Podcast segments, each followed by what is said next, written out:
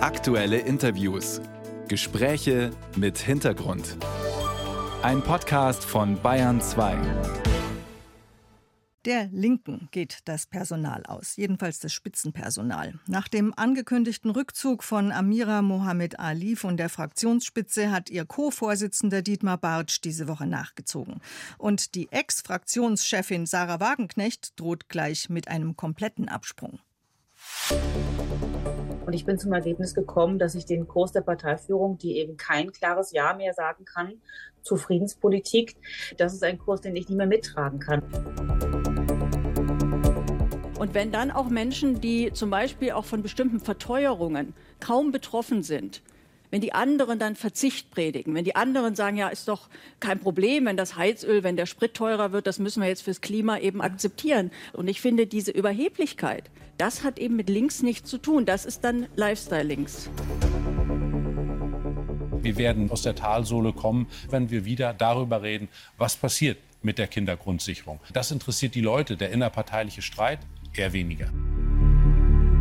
Da mag Dietmar Bartsch recht haben. Trotzdem kann man sich Sorgen machen um die Linke als politisches Gegengewicht in der deutschen Parteienlandschaft und im Bundestag wenn einem denn die Linke am Herzen liegt. Darüber wollen wir sprechen mit dem Politikwissenschaftler Professor Wolfgang Schröder von der Uni Kassel.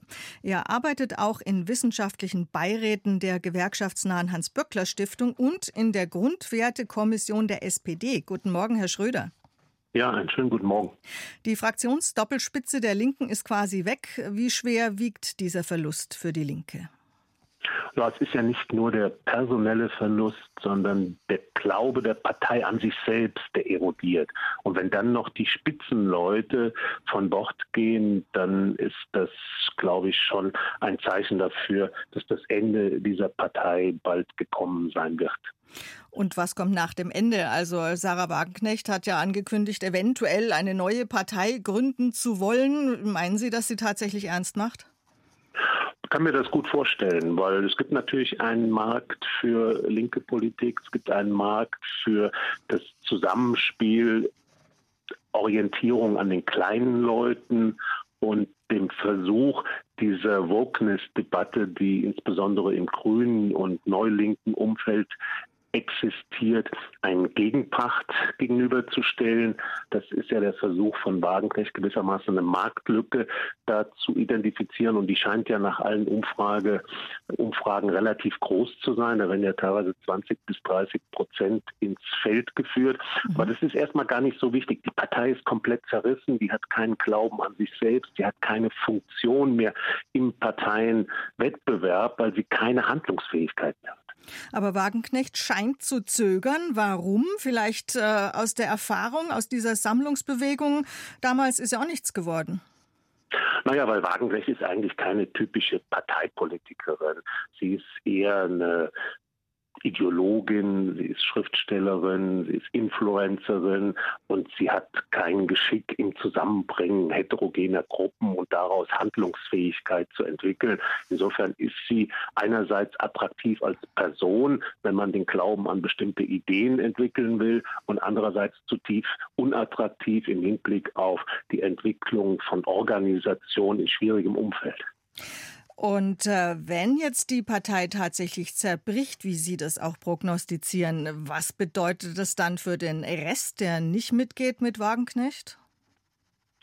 Naja, die haben halt die Möglichkeit, sich auf die anderen Parteien zu verteilen, sich zurückzuziehen oder in kleinwüchsigen Neugründungen äh, sich zu versuchen.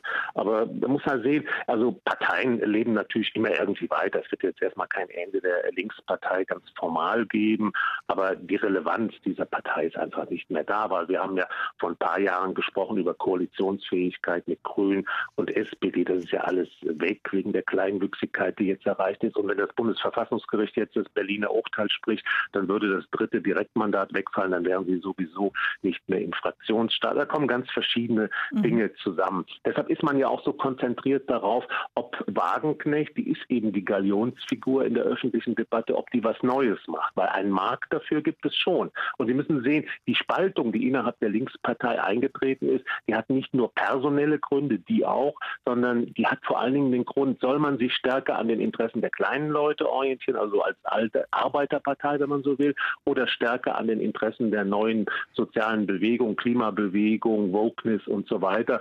Und Wagenknecht ist halt eine starke Kämpferin gegen diese neuen sozialen Bewegungen und Wokeness und für die Arbeiterklasse. Und damit ist sie wiederum ein Stück weit anschlussfähig an die AfD. Mhm. Ähm, wo sehen Sie denn diesen Markt, also dieses Wählerpotenzial? Was sind das für Leute, die ihr da folgen könnten? Das sind Leute, die ein elementares Interesse haben an Schutz, an sozialer Gerechtigkeit, an einer überschaubaren Umgebung. Das heißt, so eine Melange zwischen einer sozialen Gerechtigkeitspolitik und gleichzeitig überschaubarer Lebensweltpolitik. Und da kommt der Nationalstaat ins Spiel und die Absage an Globalismus, an globale Eliten, an supranationale Werte und all diese Dinge, die stark von den Klimabewegungen strapaziert werden. Weil dahinter steht die Arbeitshypothese, der ganze Klimaschutz geht zulasten der kleinen Leute und deshalb muss man zunächst mal auf die Bedürfnisse der kleinen Leute schauen und dann hat man die Chance, auch Klimaschutz zu machen. Mhm. Ist das Potenzial vor allem, wie es ja die Linke bis jetzt hatte, im Osten auch zu sehen? Da stehen ja im nächsten Jahr tatsächlich drei Landtagswahlen an, auch in Thüringen, wo die Linke mit Bodo Ramelow immer noch den einzigen Ministerpräsidenten stellt. Also wie ist das Potenzial in Ost und West? Also man muss erstmal sagen, das Potenzial ist in beiden Hemisphären Deutschlands vorhanden, im Osten augenblicklich vielleicht sogar stärker, wenn man den Umfragen Glauben schenken darf. Zweitens darf man die Potenzialanalysen und Umfragen auch nicht für bare Münze nehmen, weil solche Potenzialanalysen ähnlichen Ausmaßes haben fast alle Parteien in hohem Ausmaße, ohne dass sich das umsetzen lässt im Wahlkampf und im Wahlergebnis. Also das sind alles so ein bisschen Sehnsüchte und Prognosen, die mhm. da in den Raum geworfen werden um die zu realisieren, braucht man Politik und politikfähige Persönlichkeiten. Und ähm, die derzeitige Schwächung der Linken, ist das für die SPD, in deren Grundwertekommission Sie ja auch arbeiten, gut oder schlecht?